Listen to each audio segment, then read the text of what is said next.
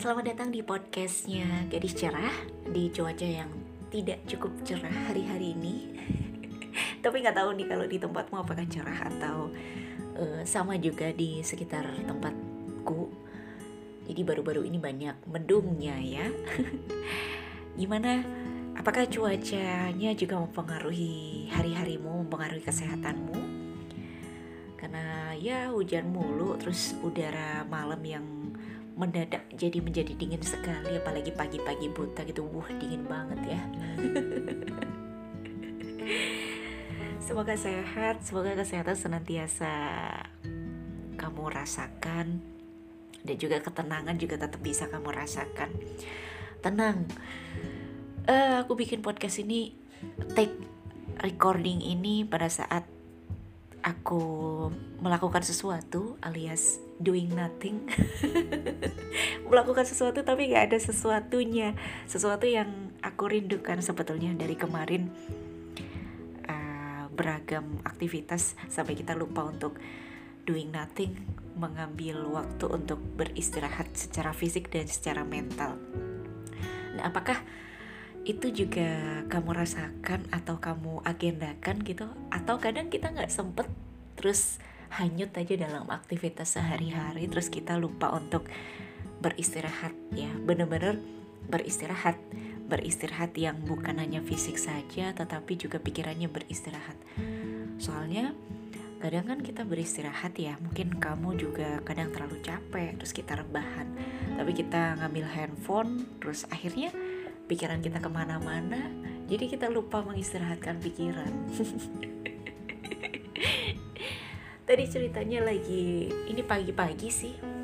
Lagi doing nothing terus pada saat kita doing nothing kalau kita pas lagi nggak ngapa-ngapain kita gitu, jadi kayak inget-inget oh ternyata aku pernah punya rencana ini. Oh ternyata aku punya barang ini yang lucu banget yang aku pernah beli tapi belum sempat dipakai.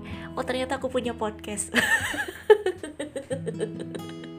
Hal-hal itu muncul ketika kita mempersilahkan diri kita untuk sendiri gitu ya. Semoga dirimu selalu bisa ya untuk mengagendakan hal itu karena itu worth it untuk kita bisa uh, mengingat gitu kita punya apa. Kadang kita lupa kita punya sesuatu yang menyenangkan tapi kita tertutupi dengan aktivitas dan juga rutinitas yang harus kita jalani mau nggak mau ya namanya juga kehidupan. Apalagi di usia-usia 20-an ke atas ya. Usia-usia menjelang dewasa awal dewasa menjelang dewasa itu kan banyak problematika-problematika yang muncul. Dan banyak nih orang-orang yang menjelang dewasa nih sekarang sedang mungkin sedang berjuang dengan ya berjuang dengan apa yang sedang diperjuangkan sendiri-sendiri karena sudah mulai fokus ke diri sendiri gitu. Makanya kalau masa-masa yang dirindukan itu kamu ngerasa gak sih masa-masa yang paling membuat kita rindu adalah masa-masa sekolah masa di mana kita bisa tetap terkoneksi dengan teman-teman kita kuliah project bareng, kerjaan kelompok gitu-gitu tuh ternyata itu tuh menyenangkan kalau kita sadari di usia-usia saat ini. Di mana waktu untuk bertemu dengan teman itu kan waktu yang sangat berharga banget ya. Kayaknya aku juga udah lama ketemu kamu gak sih?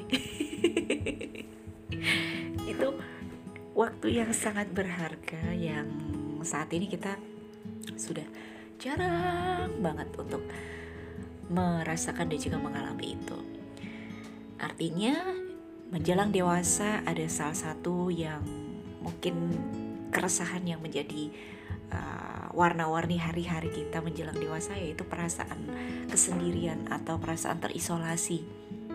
Ya kan? Karena semuanya mungkin teman-teman kita sudah beranjak ke kehidupan masing-masing. Kita juga mungkin untuk bisa menghubungi teman juga ada sedikit rasa nggak enak. Waduh dia sibuk nggak ya?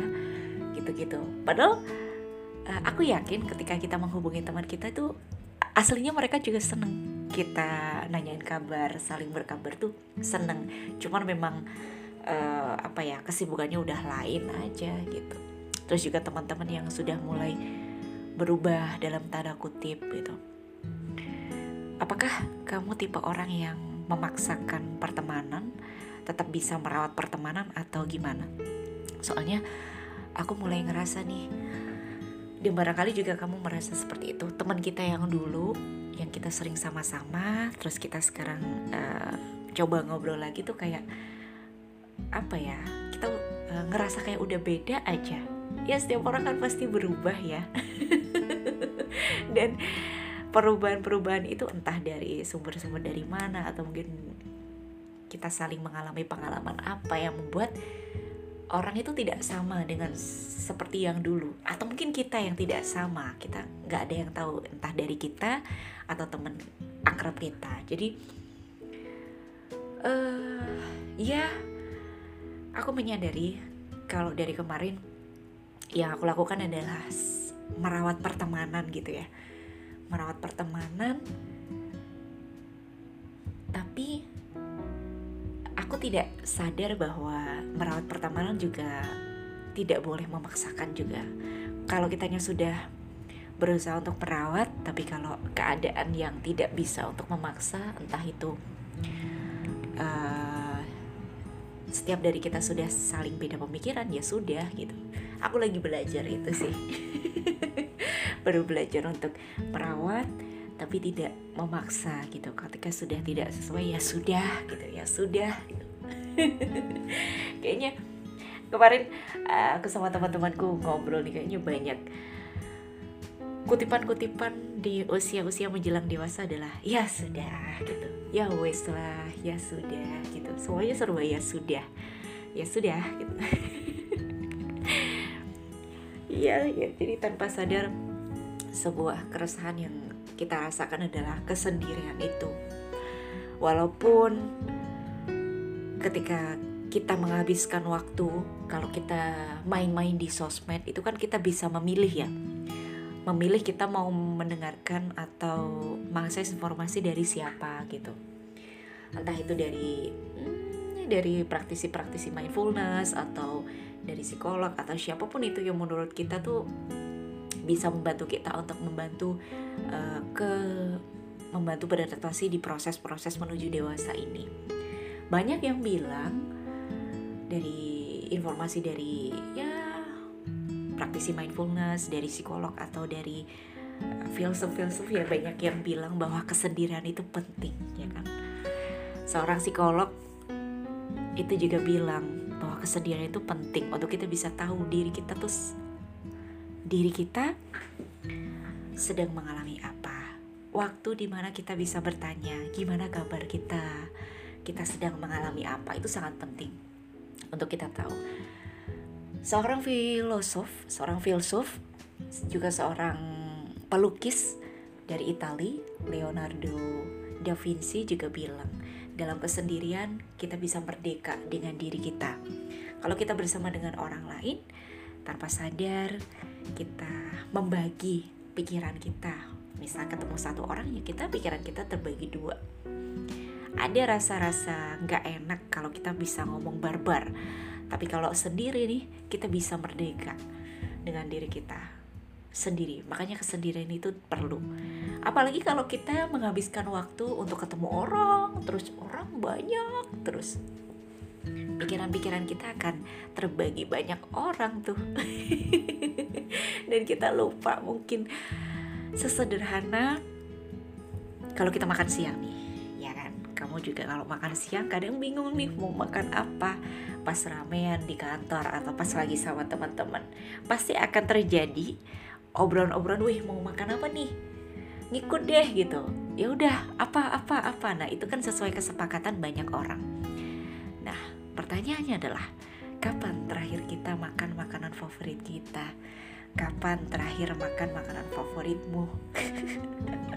Yang kayaknya udah lama karena kita selalu mengikuti favorit orang kesepakatan orang mengutamakan orang lain gitu. Ya begitulah. Beginilah ya tantangannya. Kita jadi kayaknya kita perlu nih menyediakan waktu untuk diri kita sendiri makan-makan favorit kita melakukan hobi favorit aktivitas yang ya menurut kita sederhana tapi menyenangkan gitu-gitu kayaknya perlu nih kita lakukan lagi. Makanya dari kemarin nih uh, sebagai orang yang bekerja di media di media kreatif itu banyak sekali orang-orang yang kayak ngomong ke aku kalau eh enak ya kerjanya sambil jalan-jalan gitu ngobrol sambil jalan-jalan ke mana-mana gitu. Tapi uh, mereka-mereka nggak tahu gitu tantangannya tuh sebesar itu. Tantangannya ya setiap hari pikiran kita terbagi. Kita ketemu orang banyak itu terus. Jadi energinya sangat terkuras gitu. Nah kalau misalkan jalan-jalan ke mana-mana tetapi tetap konteksnya kerja itu jadi gak full gitu loh. Kalau kita pergi ke mana meskipun deket ya. Meskipun deket. Tapi kita nggak ada beban apa-apa nggak ada tugas apa-apa. Ya udah menikmati aja. Itu menurutku lebih relaxing nah ya lebih lebih menyenangkan daripada kita pergi jauh-jauh sampai luar kota luar provinsi. Tapi kita membawa tugas kita disuruh ngapain jalan-jalannya tuh sambil gitu kita bertugas ada liputan sambil jalan-jalan. Tapi kan liputan dan juga tugas itu masih kita bawa. Jadinya ya nggak bisa liburan sepuasnya semaunya.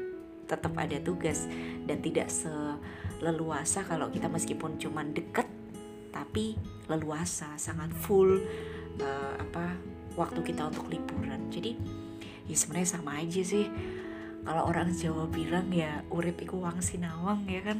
Kayak ya aku memandangmu juga mungkin enak gitu. Bisa kerjaannya atau mungkin aktivitasnya ajak gitu dari pagi sampai sore ya sudah gitu. Dan tahu tahu apa hari ini tugasnya apa teman-temannya juga ajak gitu. Ya kadang aku juga mengalami hal-hal yang seperti kayak aku nggak tahu nih besok itu mau ngapain besok ketemu siapa dan di mana. Dan baru tahu hari H itu sering sekali aku alami. Jadinya ya kembali lagi urip iku wang sinawang ya kan? Aku melihatmu juga mungkin wah beruntung banget kamu. Sebaliknya. Jadi memang pandai-pandainya kita harus menempatkan diri untuk ya menetap menempatkan rasa syukur sih di setiap aktivitas kita.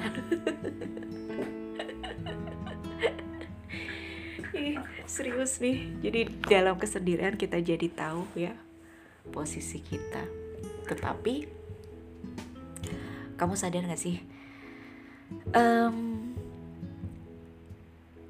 tadi aku mulai berpikir kalau ya kesendirian memang penting kesendirian kesendirian kita butuhkan untuk istirahat untuk tahu diri untuk tahu posisi kita di mana untuk tahu batas-batas diri untuk kita tahu oh aku udah nggak mampu nih oh aku perlu beristirahat oh sekarang aku merasakan sedih dan merasakan emosi-emosi bercakap-cakap bercengkerama dengan diri sendiri itu terjadi pada saat kita sendiri.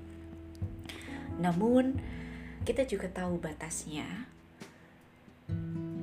Ternyata terlalu dekat dengan diri sendiri, terlalu banyak kesendirian, itu juga perlu kita waspadai. Ya kan? Kesendirian itu baik, kesendirian bagus, tapi kita tahu batas di mana kita butuh orang lain untuk membantu kita gitu karena um, terlalu dekat dengan diri sendiri artinya kita sangat dekat sekali sangat kerasa banget kalau kita lagi sedih kita lagi happy atau kita lagi yang kita dengarkan kan suara hati kita sendiri hmm, ya kita dengarkan ya diri kita sendiri Padahal kita butuh sudut pandang orang lain untuk bisa membantu melihat posisi kita tuh di mana. Ada peribahasa yang mengatakan kalau gajah di pelupuk mata itu tak tampak? Gajah kalau kita lihat dekat banget, ya jarak kurang lebih 5 cm. Itu kan nggak kelihatan kalau gajah. Tapi kita, kalau kita menarik diri lebih jauh ke belakang, kurang lebih 3-5 meter kita tahu kalau itu tuh gajah gede banget gitu gitu nah kita mungkin pada saat momen kesendirian itu emosi-emosi muncul emosi kan nggak cuma marah saja ya ada emosi sedih, kecewa itu kan muncul semua pada saat sendiri. Emosi-emosi yang terpendam selama hari-hari kemarin karena ketutup dengan rutinitas itu muncul sampai tiba-tiba sedih, tiba-tiba nangis, tiba-tiba ketawa-ketawa sendiri. itu muncul pada saat kita sendiri. Tapi kalau perasaan sedih itu gimana jadinya kalau perasaan-perasaannya tidak enak, kurang enak? Itu mendominasi dan kita lupa untuk mengapresiasi kalau kita nih ternyata posisinya udah segini gitu. Pernah gak sih berpikir kayak gitu? Kita lupa untuk untuk mengambil jarak untuk melihat diri kita tuh di mana. Makanya kadang kita butuh orang lain. Dengan kita berbagi dengan orang lain atau mungkin mendengarkan orang lain kita jadi tahu posisi kita. Oh ternyata aku nggak buruk-buruk amat kok gitu oh ternyata posisiku di sini toh. Kayak misal gajah kalau dilihat 3 sampai 5 cm ya kelihatan kecil banget nggak berwujud apa-apa. Tapi kalau kita mundur tidak terlalu dekat dengan diri sendiri mundur atau mungkin tanya ke orang lain mengambil jarak ngelihat dari jauh ternyata kita nggak kerasa kita sudah melakukan sesuatu yang besar gitu yang luar biasa yang sudah kita upayakan sedari hari kemarin. Itu tampak kecil karena kita selalu melihat dari sudut pandang diri kita. Gitu. Mungkin barangkali kamu juga merasakan itu. Gak kerasa nih kita tuh membangun rumah tapi yang kita lihat cuma batu bata satunya tok gitu. Kita cuma di dalam rumah aja kita nggak melihat dari luar kalau oh ternyata rumah itu sudah lumayan terbangun nih. Sudah berwujud rumah setidaknya tidak hanya bangunan yang tersusun tidak hanya batu bata yang disusun. Kita belum melihat wujud rumah. Makanya kesendirian itu penting. Tapi terlalu dekat dengan diri sendiri itu juga harus kita waspadai. Makanya kayaknya aku pernah bilang di ngobrol dan pernah bilang juga di sama kamu ya di podcast di episode episode uh, kemarin-kemarin bahwa kayaknya menjelang dewasa ini yang mesti kita lakukan yang idealnya adalah bagaimana kita menyeimbangkan menyeimbangkan dengan kondisi kita. Kita kan banyak dengerin wejangan-wejangan atau nasihat-nasihat. Itu kita sesuaikan kembali kesendirian penting. Tapi nggak sepenuhnya kita itu benar. Itu benar. Kalau orang Jawa kan benar tapi benar nggak? Tapi tepat nggak sama kondisi kita saat itu? Gitu. Jadi yang kita cari nggak benernya aja tapi sesuai nggak? Nah tugas kita nih dengan kita kita kan punya nilai masing-masing. Aku juga percaya kamu punya nilai punya prinsip ya kan? Tugas kita adalah setelah kita mendengarkan atau mendapatkan informasi-informasi itu ya kita sesuaikan dengan nilai kita gitu. Dan biar kita lebih apa ya lebih bijak aja sih dalam kita menerima informasi-informasi tidak menelan secara mentah-mentah gitu. Bahaya soalnya kalau semuanya kita telan mentah-mentah. Soalnya informasi sekarang banyak banget di era digital mah kalau kita nggak mengontrol kalau kita nggak mengaturnya ya kita akan hanyut. Kita atau yang paling bahaya adalah nilai-nilai yang sudah terbangun dalam diri kita prinsip-prinsipnya jadi melebur jadi hilang. Yang ada prinsip-prinsip orang lain yang belum tentu sesuai sama diri kita